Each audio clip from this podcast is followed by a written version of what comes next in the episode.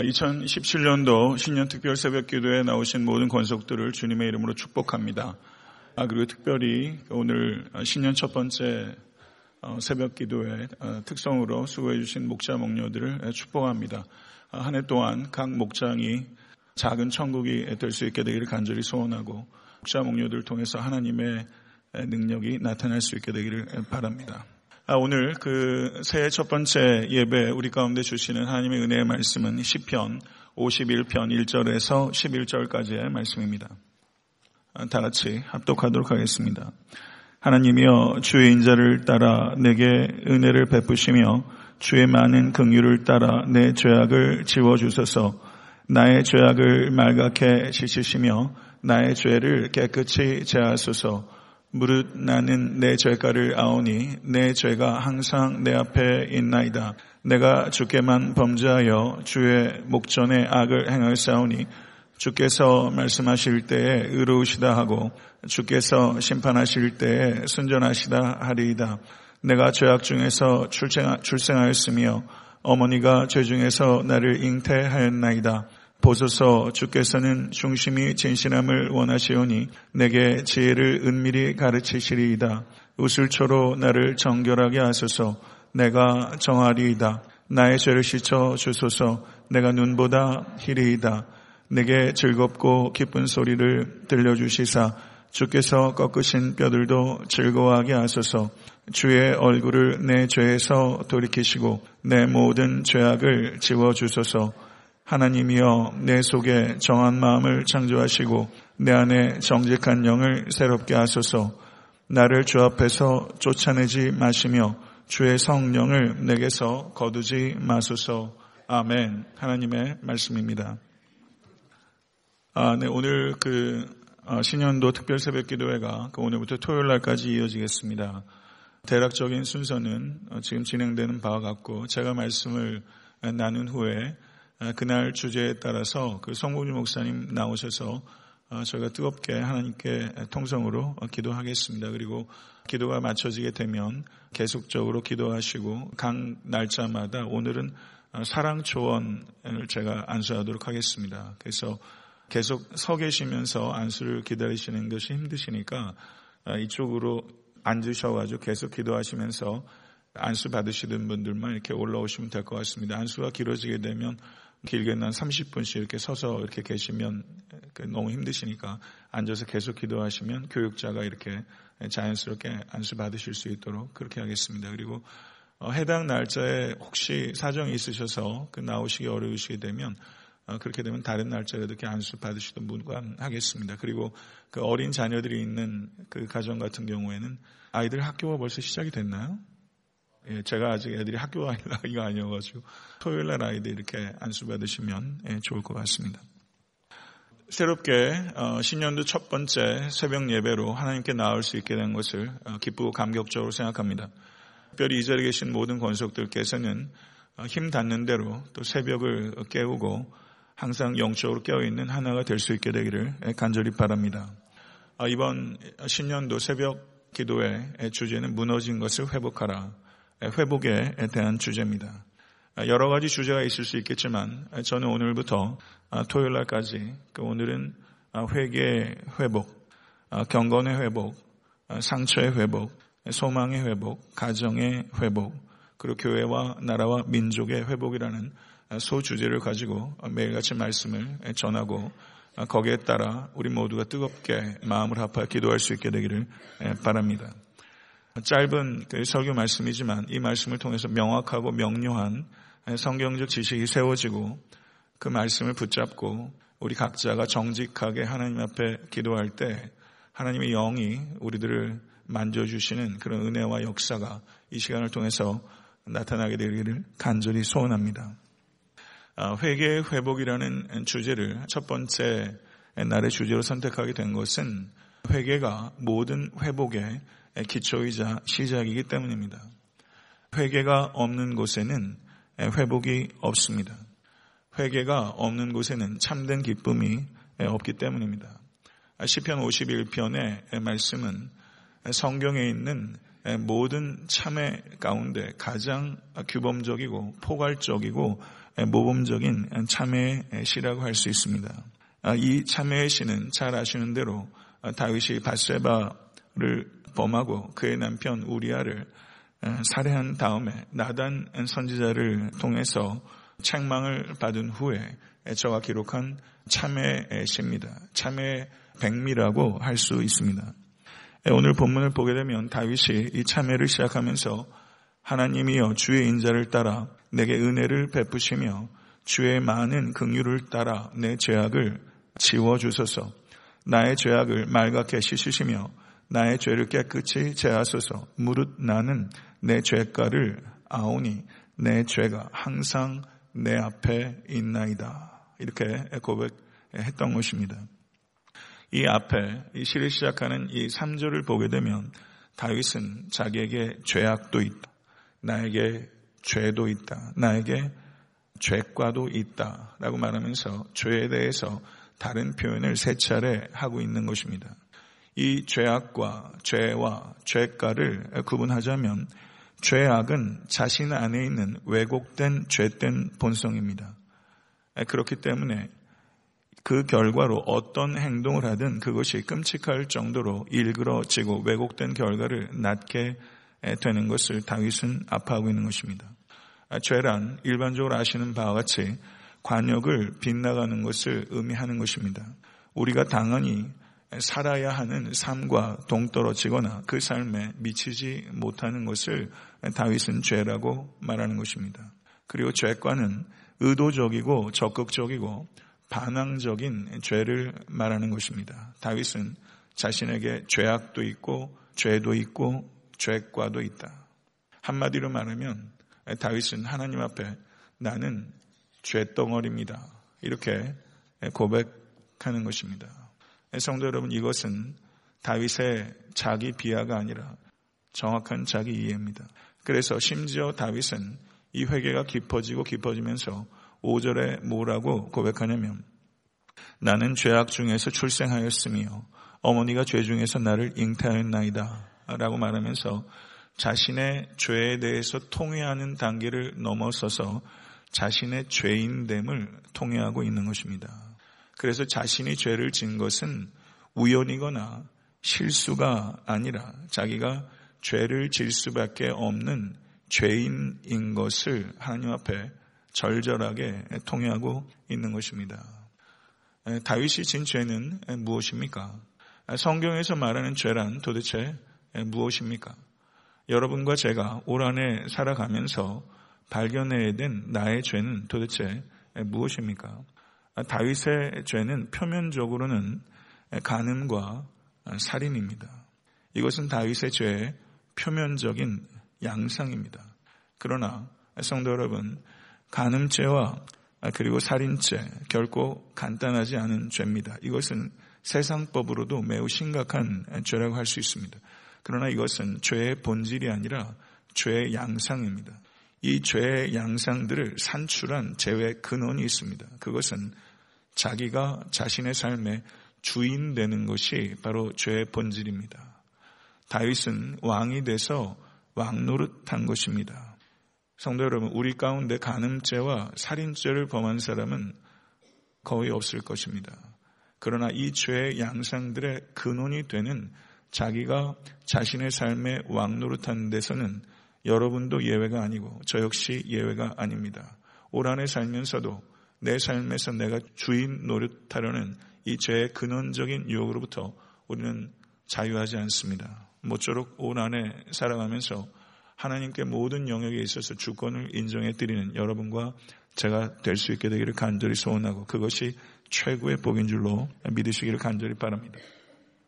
그러나 사탄은 우리가 우리의 죄를 발견하는 것을 매우 적극적으로 방해합니다. 그렇기 때문에 다윗은 이 간음이라는 이 죄를 발견하지 못하고 사랑했다고 자기 합리화를 하게 된 것이고 우리아를 기묘한 계책을 써서 죽이면서 그것을 살인이라고 생각하지 않고 왕으로서 행사할 수 있는 정당한 권리를 했다라고 자기 합리화를 하도록 사탄은 그 눈을 가린 것입니다. 성도 여러분, 죄는 은밀하게 그리고 점진적으로 성장한다는 것을 항상 경계하실 수 있게 되기를 간절히 바랍니다. 성도 여러분, 다윗이 엔게디 동굴에 있을 때 다윗이 사울을 죽일 수 있는 첫 번째 기회가 있었습니다. 그때 다윗은 사울을 칼로 자르지 않고 사울의 옷자락을 베었습니다. 근데 성경은 사무엘상 24장 5절을 보게 되면 다윗은 사울의 옷자락을 베기만 한 것에 대해서도 마음의 아픔을 느꼈던 것입니다. 광야는 어떤 장소입니까? 광야는 죄에 대한 민감성이 살아나는 장소입니다. 그런데 다윗이 편안한 왕궁에 있을 때 오히려 영성을 지키기가 어려웠던 것입니다. 사랑하는 성도 여러분, 우리는 올 안에도 광야 같은 시간을 지내기도 할 것이고 편안한 왕궁 같은 시간을 지내게도 될 것입니다. 그런데 역설적으로 우리가 죄에 대한 민감함을 잃어버리기 쉬운 곳은 왕궁과 같은 안락함이라는 것을 항상 잊지 않으신 여러분과 제가 될 수 있게 될 간절히 바랍니다. 사랑하는 성도 여러분, 삶의 형편이 어떠하든지 여러분과 제가 가야 하는 장소가 있습니다. 그것은 상황적인 광야입니다. 상황적 광야입니다. 내 형편이 어떠하든지 우리는 엥게디 동굴로 들어가야 하는 것입니다. 그곳에 가서 죄에 대한 민감성이 회복이 되고 하나님에 대한 안목이 열릴 수 있어야 됩니다. 올 한해 여러분과 저에게 그런 은총이 임할 수 있게 되기를 간절히 바랍니다. 나단 선지자가 다윗에게 당신이 바로 그 사람이라 라고 일가를 했을 때 다윗이 죽어 있었던 죄에 대한 감각이 깨어나고 하나님에 대한 눈이 다시 열리게 되었던 것입니다.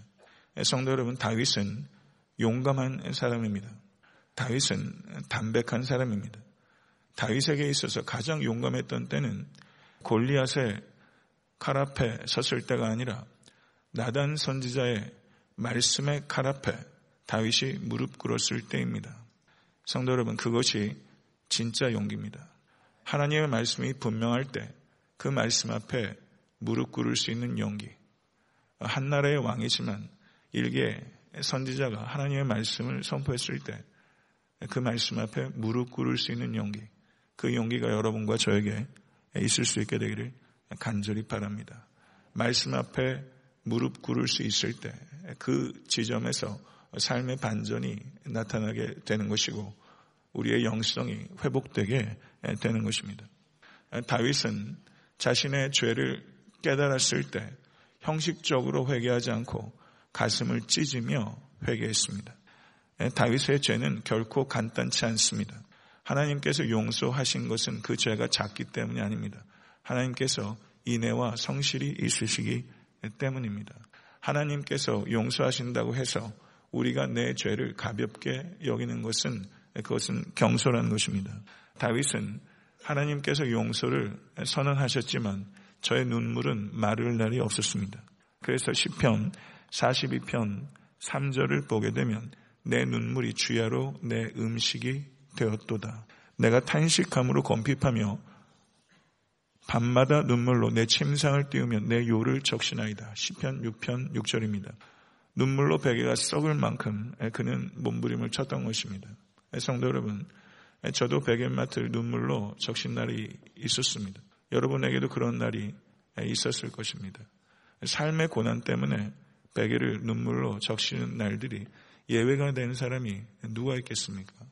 그러나 정말 우리가 베개를 나의 회개의 눈물로 적실 수 있다면 사랑하는 성도 여러분 그것이 얼마나 큰 은총이겠습니까? 성도 여러분 죄는 추악한 것입니다. 죄를 미워하실 수 있게 되기를 간절히 바랍니다. 그러나 나의 죄와 죄악과 죄값 때문에 내가 흘리는 눈물은 가장 아름다운 것입니다. 올 한해 죄에 대한 민감성이 회복되고 죄 때문에 가슴을 찢으며 눈물을 흘릴 수 있는 여러분과 제가 될 수 있게 될 간절히 바랍니다. 그 눈물이 흘려질 때 고난의 눈물이 씻겨지게 될 줄로 믿습니다. 성경을 보게 되면요. 구약 성경에 가장 대표적인 인물은 두 사람입니다. 한 사람은 아브라함이라고 할 수 있고 또 한 사람은 다윗이라고 할 수 있습니다. 아브라함을 성경 찾는 프로그램을 치게 되면요. 아브라함의 이름이 몇 번 나오는지 아세요? 161번 나옵니다. 다윗의 이름을 한번 쳐보면 몇 번 나오는지 아세요? 한 몇 번쯤 나오겠어요? 아브라함 161번이면 한 300번쯤 나올까요? 아닙니다. 825번 나옵니다. 아브라함과 다윗이 구약성경의 대표적인 인물이지만 다윗의 이름이 현저하게 많이 나와요. 하나님의 마음에 가장 합했던 사람, 전 다윗이라고 생각합니다. 성경의 위인들이 다 흠결이 많은 사람입니다. 완전한 사람 하나도 없어요. 그게 얼마나 위로가 되는지 몰라요. 그런데 이 아브라함이 161번 나오는데 다윗은 825회나 나와요. 그는 하나님의 마음에 합한 사람이었어요. 그러면 다윗이 그렇게 이름이 현저하게 많이 나오는 이유는 무엇입니까? 예, 저가 위대함이 있기 때문입니까? 아닙니다. 저가 정직했기 때문입니다. 저에겐 정직한 회개가 있었습니다. 가장 인간이 가질 수 있는 가장 위대함은 정직한 회개에 있습니다. 올 한해 여러분과 저에게도 사활이 달린 문제는 우리에게 회개가 회복되는 것입니다. 교회에 사활이 걸린 문제는 교회가 회개가 있어야 된다는 것입니다. 회개할 때 소망이 있는 것입니다. 회개하지 않는 인간, 가장 위험한 상태에 있는 인간입니다. 살다 보면 죽을 병도 걸리고 사업적인 어려움도 있고 예기치 않은 위험도 있습니다. 그리스도인들이라고 예외가 아닙니다. 위험한 순간이 있습니다. 그러나 가장 위험한 것은 회개하지 못하는 것입니다. 사랑하는 성도 여러분, 회개하지 못하는 것 너무 위험합니다. 회개의 영을 구하시고 하나님 앞에 정직한 영이 여러분과 저에게 회복되는 역사가 있을 수 있게 되길 간절히 바라고 형식적이고 의식적인 회개 운동이 아니라 정말 성령께서 여러분의 마음과 우리의 마음 그리고 교회 마음에 회개의 영을 부어주셔서 개인과 교회와 그리고 에트란타 섬기는 교회가 그리고 에트란타에 있는 많은 교회들이 회개하는 역사가 죄에 대한 민감성이 회복될 수 있게 되기를 간절히 소원합니다. 성경에 다윗의 회개가 가장 모범적이고 규범적인 회개라고 할 수 있는데 성경에 또 다른 왕의 회개가 있습니다. 그것은 다윗과는 대척점에 있다고 말할 수 있는 아합 왕의 회개입니다. 아합은 끔찍한 인간입니다. 그런데 이 끔찍한 인간이 회개했습니다. 회개한 적이 있었습니다.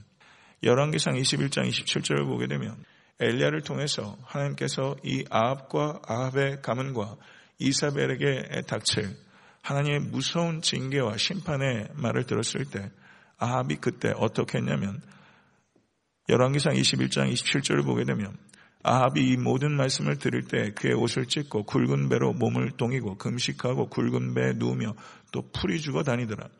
이때 순간적으로 아합은 매우 진지하게 회개했습니다. 그런데 심지어 아합왕의 이 순간적인 회개조차 하나님께서 기뻐하시고 엘리야에게 이렇게 말씀하셨습니다. 여호와의 말씀이 디셉 사람 엘리야에게 임하여 이르시되 아합이 내 앞에서 겸비함을 내가 보느냐 그가 내 앞에서 겸비함으로 내가 재앙을 저의 시대에는 내리지 아니하고 그 아들의 시대에야 그의 집에 재앙을 내리리라 이렇게 말씀하셨던 것입니다.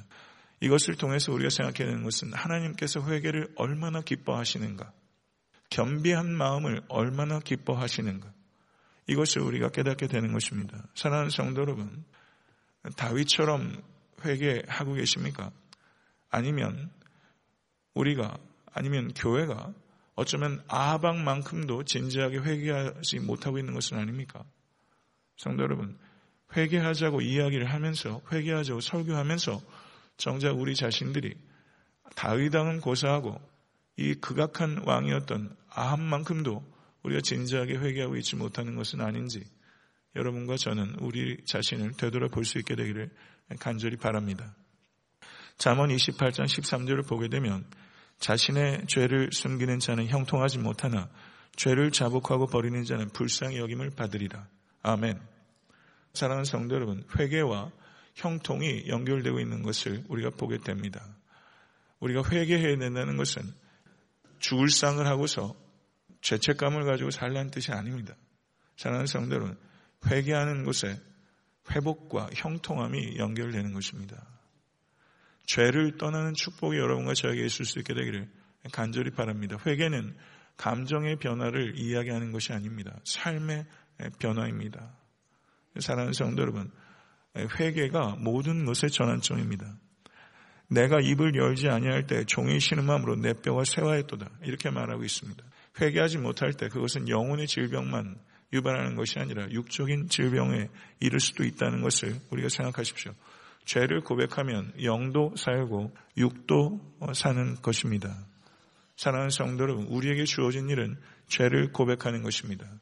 죄를 덮는 것은 내가 하는 일이 아니라 내 소관이 아니라 하나님의 소관입니다. 우리는 죄를 고백할 뿐이고 하나님께서는 죄를 덮으십니다.